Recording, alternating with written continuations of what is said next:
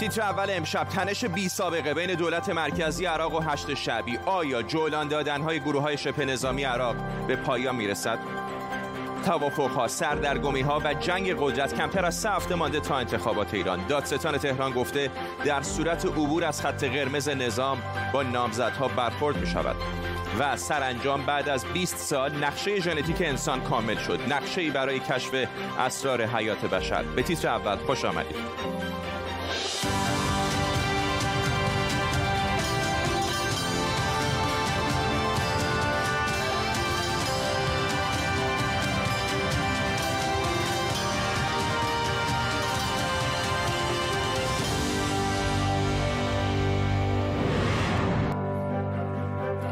سلام و وقت بخیر. تنشی بی سابقه بین دولت و شبه نظامیان هشت شبی در عراق در جریان به خصوص بعد از بازداشت قاسم مسلح فرمانده هشت شبی در استان علمبار. گفته شده هشت شبی شروطی رو از جمله برکناری رئیس کمیته مبارزه با فساد عراق برای دولت گذاشته. همزمان با این تحولات نیروهای ویژه ارتش عراق در منطقه سبز بغداد مستقر شدند. جمعه اناد وزیر دفاع عراق هم علاوه بر هشدار نسبت به حضور گروه های شبه نظامی در خیابان‌های بغداد گفته کسانی که فکر می‌کنن آزادسازی کشور از تروریست های داعش بدون نیروهای هشت شعبی ممکن نبود در اشتباهند در طول برنامه به کمک کارشناسان و خبرنگاران از عراق و ایران و کشورهای دیگه این خبر و خبرهای دیگر رو دنبال می‌کنیم. پیش از همه بریم سراغ خبرنگار خودمون تروسک صادقی از اربیل عراق. تروسک دعوای اصلی دقیقا سر چیه؟ خب طبق منابع مطلع در روز شنبه یعنی دیروز حسن مصباح از فرماندهان ارشد هشت شعبی در کربلا توسط نیروهای امنیتی به دستور نخست وزیر عراق دستگیر شد. اینطور گفته شده که البته هشت شعبی این رو تکذیب کرده منابع دیگری هم بودند. گفتند که قبل از اینکه نیروهای امنیتی با ده ها اتومبیل به منزلش برسن اون تونسته که فرار بکنه. با این حال اما تایید شده که چند تن از همراهانش یا نزدیکانش دستگیر شدن. سه تا شش نفر اینطور در رسانه های عراقی منتشر شده. این دومین دستگیری به فاصله چند روزه همونطور که شما هم اشاره کردید. قبل از اون قاسم مصلح دستگیر شده بود. واکنش های زیادی رو در پی داشت. هر دوی دستگیر شدگان به دلیل اینکه یا دست داشتن در حملات به پایگاه هایی که نظامیان آمریکایی در اون بودند یا اینکه در ترور فعالان. اما مسئله اصلی اینه که تنش در بین این گروه ها با دولت بر سر رسیدن به انتخابات قبلا هم دیدبان حقوق بشر هشدار داده بود که گروه هایی هستند کسانی هستند تحت حمایت برخی احزاب و جریان ها تلاش می‌کنن وارد انتخابات مجلس نمایندگان عراق بشن. اونا کسانی هستند که در قتل فعالان مدنی عراق دست داشتن و اگر اونها وارد مجلس نمایندگان عراق بشن روبرو کردن اونا با قانون کار سختی خواهد بود. ممنونم از تو ترسک صادقی خبرنگارمون در اربیل عراق. جابر رجبی از تهران و علی سرزاده از فرانکفورت هم هر دو تحلیلگر مسائل خاورمیانه با ما هستن. از آقای رجبی شروع می‌کنم که خودشون هم از اعضای اصحاب اهل حق بودند. آقای رجبی یک تصویری به نظر میاد داره در عراق به وجود میاد که بعد از این داستان مبارزه با داعش الان دچار یک بحران هویت شدن خیلی از این گروه ها اینطور نیست؟ سلام خدمت شما. بله ببینید خب خیلی از این گروه هایی که امروز ما به عنوان هشت شعبی می‌شناسیم قبل از داعش حضور داشتند مثلا همین اصحاب اهل حقی که ما در اون حضور داشتیم قبلا به عنوان مجامع خاصی قبلا جیش مهدی بود کتایب حزب الله حضور داشت. هویت اونها در مقابله با آمریکا بود و بعد حضور اونها غیر رسمی بود در میدان عراق. یعنی مثلا در قصه داعش قبل از اینی که اصلا آقای سیستانی فتوا بده شخص خود من مثلا در منطقه گرمه ابو غریب حضور نظامی داشتیم. ولی بعد از اون فتوا و بعد قانون مجلس عراق این رو تصویب کرد و این نیروها به نیروهای رسمی تبدیل شدند اما به علت اینی که هر گروهی بالاخره فرماندهی مستقلی داره هماهنگ کردن اون با دولت طبعا کار سختیه چون این نیروها وفاداری های مختلفی رو دارن. و تقریبا میشه گفتش که هر گروه سیاسی اونجا یک گروه نظامی هم در هشت شعبی داره. آقای صدرزاده اینو می‌خوام از شما بپرسم. تعداد این گروه هایی که زیر مجموعه هشت شعبی هستن و گروه های شیعه و حالا معدود سنی دیگری که در عراق هستند از شمارش خارج شده واقعا. اسم همشون رو نمیشه به خاطر سپورت چه کار باید بکنه دولت مرکزی؟ یا اصلا باید کاری بکنه؟ و چقدر این خطر وجود داره که کلا اوضاع از کنترل خارج بشه؟ بقیده من مسئله هشت شعبی داره تبدیل به این مسئله سرنوشت ساز برای عراق میشه. یعنی خیلی ها سوال می‌کنن در عراق از خودشون که آیا ما باید راه ایران رو بریم یا اینکه هشت و شعبی عراقی ها لاقل اون بخشی است که طرفدار ایرانه باید چیزی شبیه سپاه پاسداران ایران باشه حزب الله لبنان باشه انصار الله یمن باشه. در حقیقت نهادی در کنار و با موازی دولت و که خودش به اصطلاح مستقل هست. ادهی میگن ما این کار رو نمی‌تونیم بکنیم. اینها درست است که روزی دستگاه های نظامی بودن تا حدودی شرکت کردن در مبارزه علیه داعش ولی اینها باید بخشی از دولت بشن. و اگر این بحث به پایان نرسه و اگر دولت موفق نشه اینها رو در نهادهای دولتی زمین بکنه ما هم به نظر بخشی از دعوام همین هست که اینها یه قدرتی هم می‌خوان ولی از نظر قانونی در عراق اجازه ندارن در انتخابات شرکت بکنن. طور نیست؟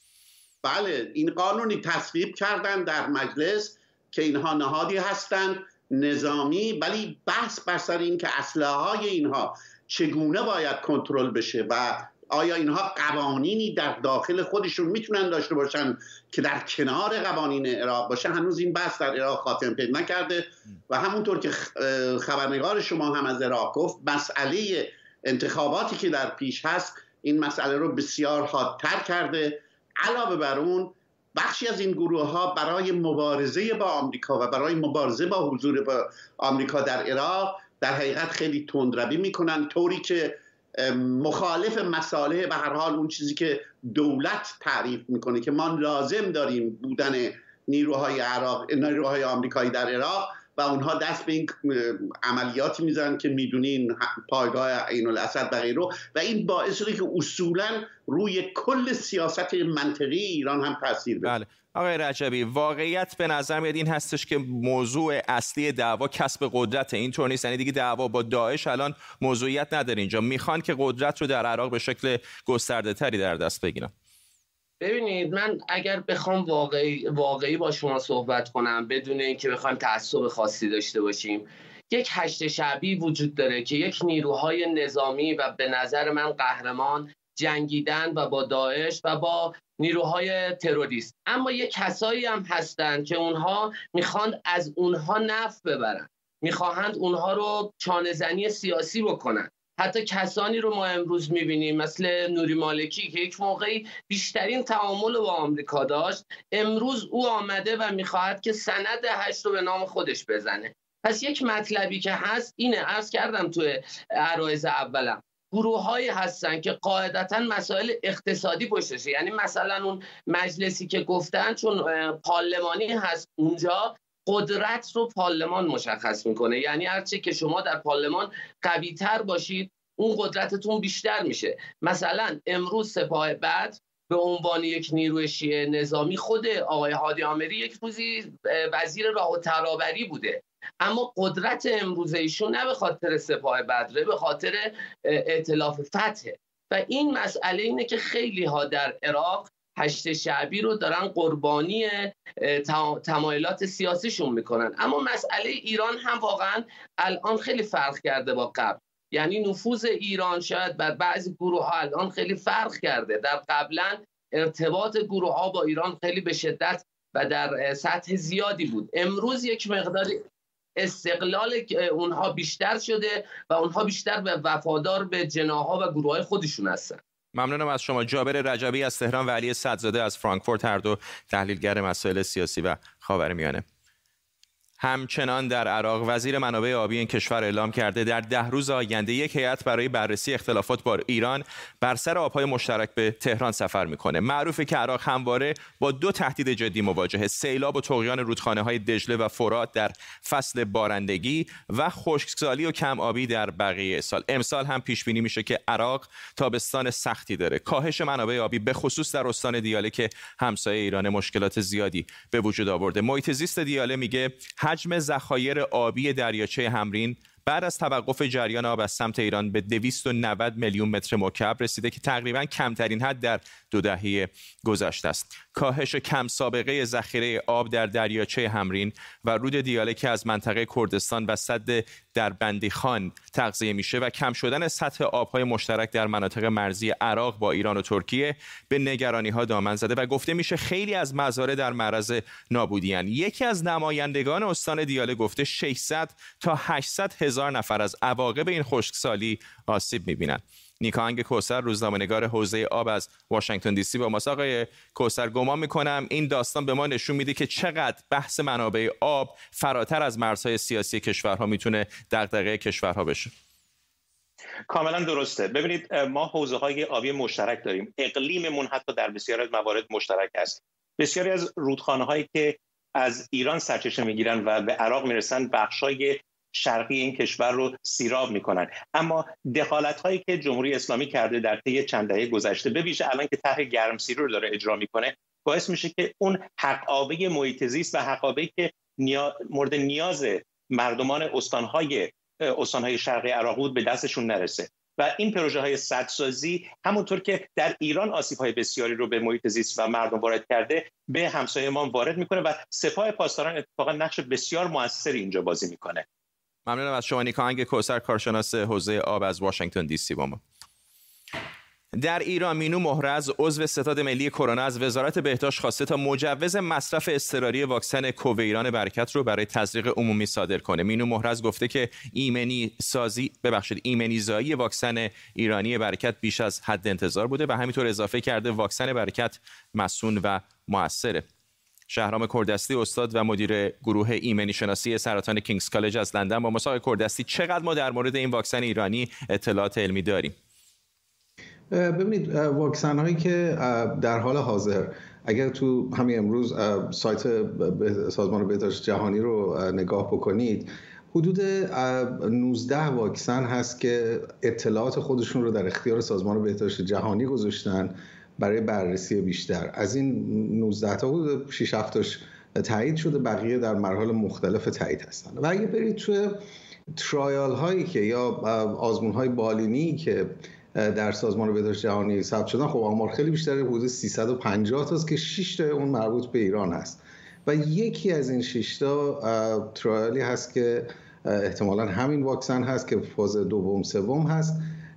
و تنها اطلاعاتی که در این وبسایت هست یک لینک به به پروتکل این سایت این این واکسن هست و هیچ کدوم هنوز منتشر نشدن. از یک طرف این خبر خوبی هست که خب به حال خانم دکتر مهرز شخصیت علمی هستن و امیدوارم که به حال چیزی رو که میگن باز خوشحالی هست که خب یه واکسن موثری بوده. اما ما بر مبنای حرف افراد خب نمی‌تونیم قضاوت بکنیم و این نیاز به انتشار داده ها داره. و این بسیار مهمه و من واقعا امیدوارم که داده های بالینی این واکسن هرچه زودتر منتشر بشه یا در اختیار سازمان بهداشت جهانی قرار بگیره برای بررسی علمی و تایید بشه که باعث میشه اعتماد مردم به این واکسن بیشتر باشه و رغبت بیشتری برای تزریق اون داشته باشه. ممنونم از شما. دکتر شهرام کردستی از کینگز کالج در لندن با ما.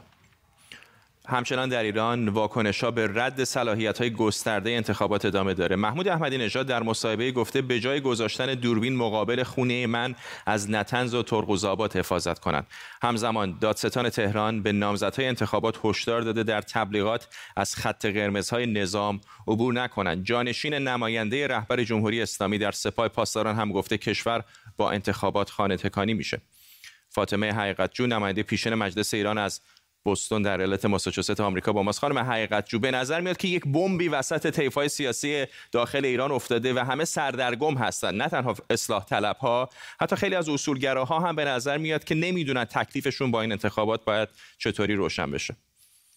سلام از اون کنم خدمت شما و بینندگان محترم. بله همطور که گفتید مردم سردرگمن گروه ها سردرگمن به این دلیل که مافیای قدرت و ثروت تعیین تکلیف کرده. در واقع اینها آرزو داشتند انتخاباتی مثل سوریه که اسد از پیش معلوم بود آقای رئیسی بشه برنده انتخابات و این حتی در میون اصولگراها هم مسئله ایجاد کرده و همه رو مسئله دار کرده. خود اصلاح طلبا چه تصمیمی دارن؟ به نظر نمیاد اونها هم منسجم باشن.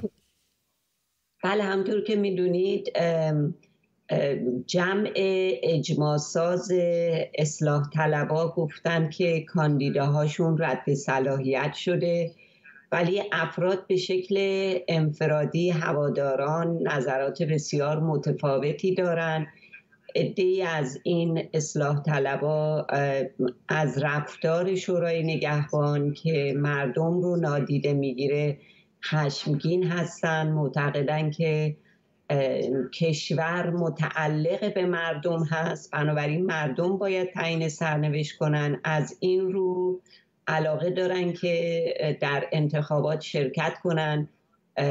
به یکی از دو گزینه همتی مهرعلیزاده رای بدن و امیدوارن که مهرعلی زاده و همتی همین نیست که خیلی ها رو در واقع از اصلاح طلبان کلافه می‌کنه که به نظر میاد در خیلی موارد واقعا اصولی وجود نداره.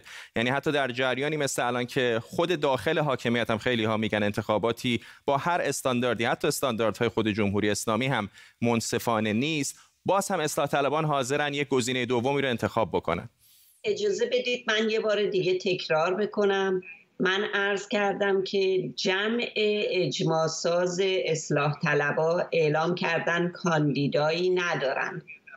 سخن من سخنگوی اصلاح طلبا نیستم و سخنگو دارن خودشون اعلام می‌کنن. ولی به شکل انفرادی افراد مختلف هواداران معتقدن که در واقع چون شورای نگهبان این کارو کرده باید برنامه شو برنامه نظام رو به هم زد و کسی رو به غیر از رئیسی رئیس جمهور کرد. ممنونم از شما. فاطمه حقیقت چون نماینده پیشین مجلس ایران از بوستون آمریکا با ما. عبدالناصر همتی رئیس بانک مرکزی ایران خبر برکناریش رو تکذیب کرده و گفته فعلا مسئولیتش رو به قائم مقام بانک مرکزی تفویض کرده. ولی بیاین یه نگاهی مختصر بندازیم به سوابق اقتصادی همتی. عبدالناصر همتی در چهار دهه گذشته یکی از مدیران ارشد اقتصادی کشور بوده از دوره رفسنجانی تا دولت فعلی حسن روحانی. قبل از انقلاب اقتصاد خونده بود و در حکومت جدید مسئول فعالیت های تبلیغاتی در دوران جنگ شد. عملکردش از نظر حکومت آنقدر خوب بود که همون سال 1359 و در 23 سالگی مدیر واحد مرکزی خبر صدا سیما و بعد هم معاون سیاسی صدا و سیما شد. بعد از اون به سمت های مختلفی در زمینه های اقتصادی منصوب شد. اول رئیس کل بیمه مرکزی جمهوری اسلامی شد. از سال 80 تا 85 هم عضو کمیته اقتصادی شورای امنیت ملی بود که ریاستش رو حسن روحانی بر عهده داشت و بعد از اون هم شد رئیس بانک ملی. بالاخره در مرداد 1397 روحانی اون رو به سمت ریاست بانک مرکزی منصوب کرد. هفته پیش شورای نگهبان صلاحیتش رو برای نامزدی ریاست جمهوری تایید کرد. هادی چاوشی روزنامه‌نگار اقتصادی از روم ایتالیا با ما آقای چاوشی اگر یک نگاهی بکنیم بر کارنامه آقای همتی چه دستمون میاد به خصوص در دورانی که زمامداری بانک مرکزی رو در دست داشت؟ بله من اول یه خبر به شما بدم. همین چند دقیقه پیش ایرنا به نقل از دفتر هیئت دولت تایید کرد که هیئت وزیران با اون چیزی که بهشون گفتن خودشون گفتن پایان کار آقای همتی در دولت هست موافقت کرده. جالبه که گفتن معلومه که از این پیام که آقای همتی استعفا نداده بوده و ایشون نمی‌خواسته از کار کنار بره. همونطور که امروز هم خودش گفته بود گفته بود من قصد استعفا ندارم هر کاری آقای رئیس جمهور می‌خوان انجام بدم. ولی درباره کارنامه آقای همتی خب آقای همتی توی دوره خیلی حساس و نفسگیری تو اقتصاد ایران بود که ریاست کل بانک مرکزی رو به عهده داشت. خیلی انتقاد ازش هست ولی از اون طرف هم یه کارهایی کرد که به هر حال در نوع خودش تو اقتصاد ایران میشه گفت کم سابقه بود و مثلا این عملیات بازار بازی که در ایشون راه انداخت کار مهمی بود. با این حال نمیشه کارنامهش رو خیلی هم موفق کنه چون از اون طرف ما دوره تورمی شدیدی داشتیم که بالای 40 درصد الان تورم داریم. سال 97 همینطور تورم بسیار زیادی داشتیم.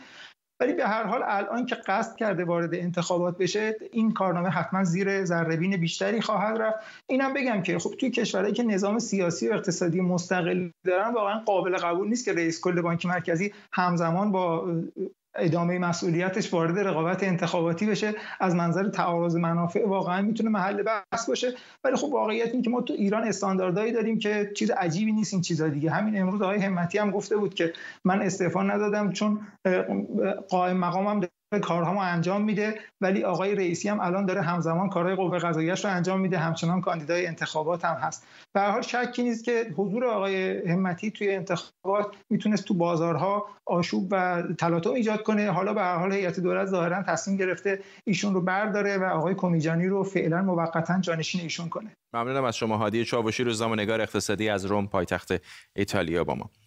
از ایران بریم به اسرائیل. احتمال تشکیل دولت ائتلافی در اسرائیل قوت بیشتری گرفته. نفتالی بنت رهبر حزب یامینا به اعضای حزبش در کنست گفته که به ائتلاف ضد نتانیاهو برای تشکیل دولت میپیونده. یایر لاپید رهبر حزب, حزب یشتیت هم تا چهارشنبه دوم ژوئن دوازده خرداد برای تشکیل دولت جدید فرصت داره. در صورت تشکیل این دولت ائتلافی بنیامین نتانیاهو بعد از دوازده سال از قدرت کنار میره.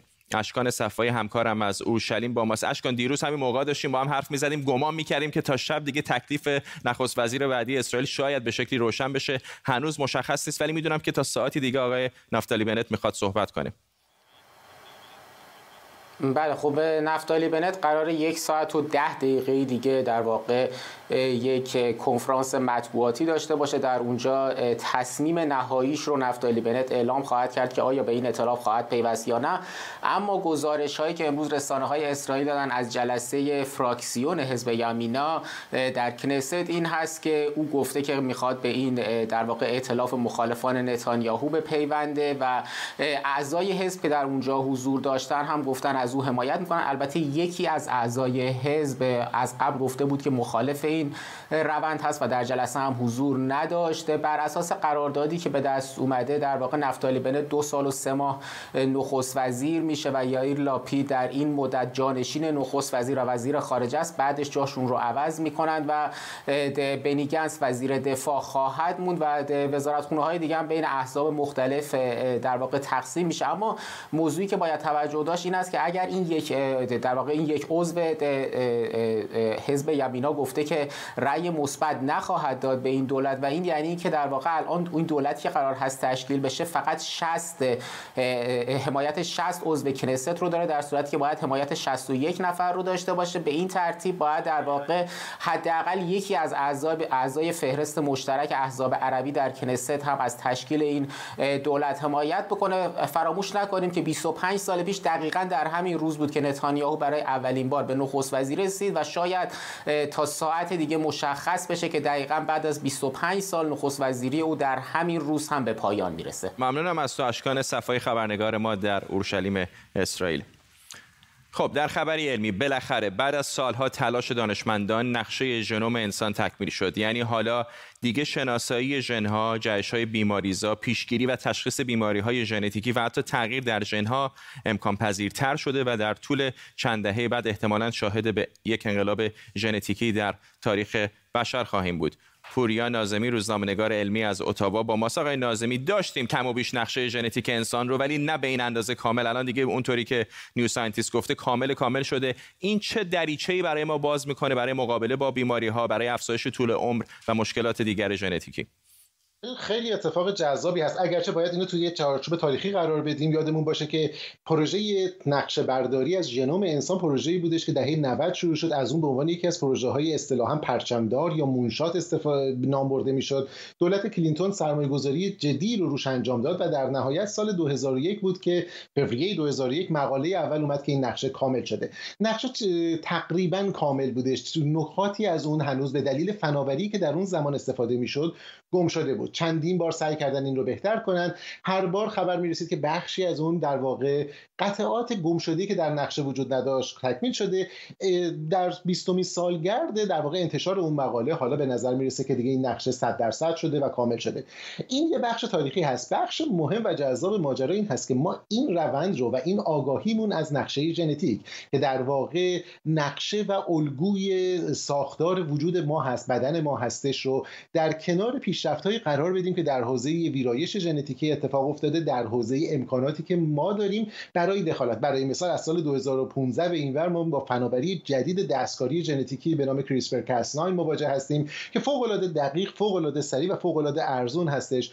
آگاهی ما از این نقشه به ما کمک می‌کنه که اولا بدونیم در کجاها باید به دنبال ریشه های بیماری ها بگردیم. کجاها رو می‌تونیم تقویت بکنیم که برای مثال زمانی که در واقع تولید مثل سلولی متوقف میشه منجر به پیری میشه. کجا ما می‌تونیم این رو دوباره فعال کنیم که ادامه پیدا کنه؟ البته همه اینها در یک مسیر طولانی اتفاق میفته و نباید انتظار داشته باشیم که یک شبه در واقع ما چون حالا این نقشه رو داریم یک دفعه برای مثال تمام بیماری ها رو درمان کنیم یا به سمت مثلا عمر طولانی بریم. کم کم اتفاق میفته. همزمان باهاش باید این نکته رو توجه داشته باشیم که بحث‌های فوق العاده جدی اخلاقی رو به همراه میاره که در مراکز دانشگاهی داره در بحث میشه. ممنونم از شما پوریا نازمی خبرنگار علمی از اوتاوا پایتخت کانادا با ما. خب به این ترتیب می‌رسیم به پایان تیتر اول. امشب این رو هم اشاره بکنم که کمی دیرتر این برنامه رو می‌تونید در یوتیوب با زیرنویس فارسی هم ببینید. تا برنامه بعدی بدرود.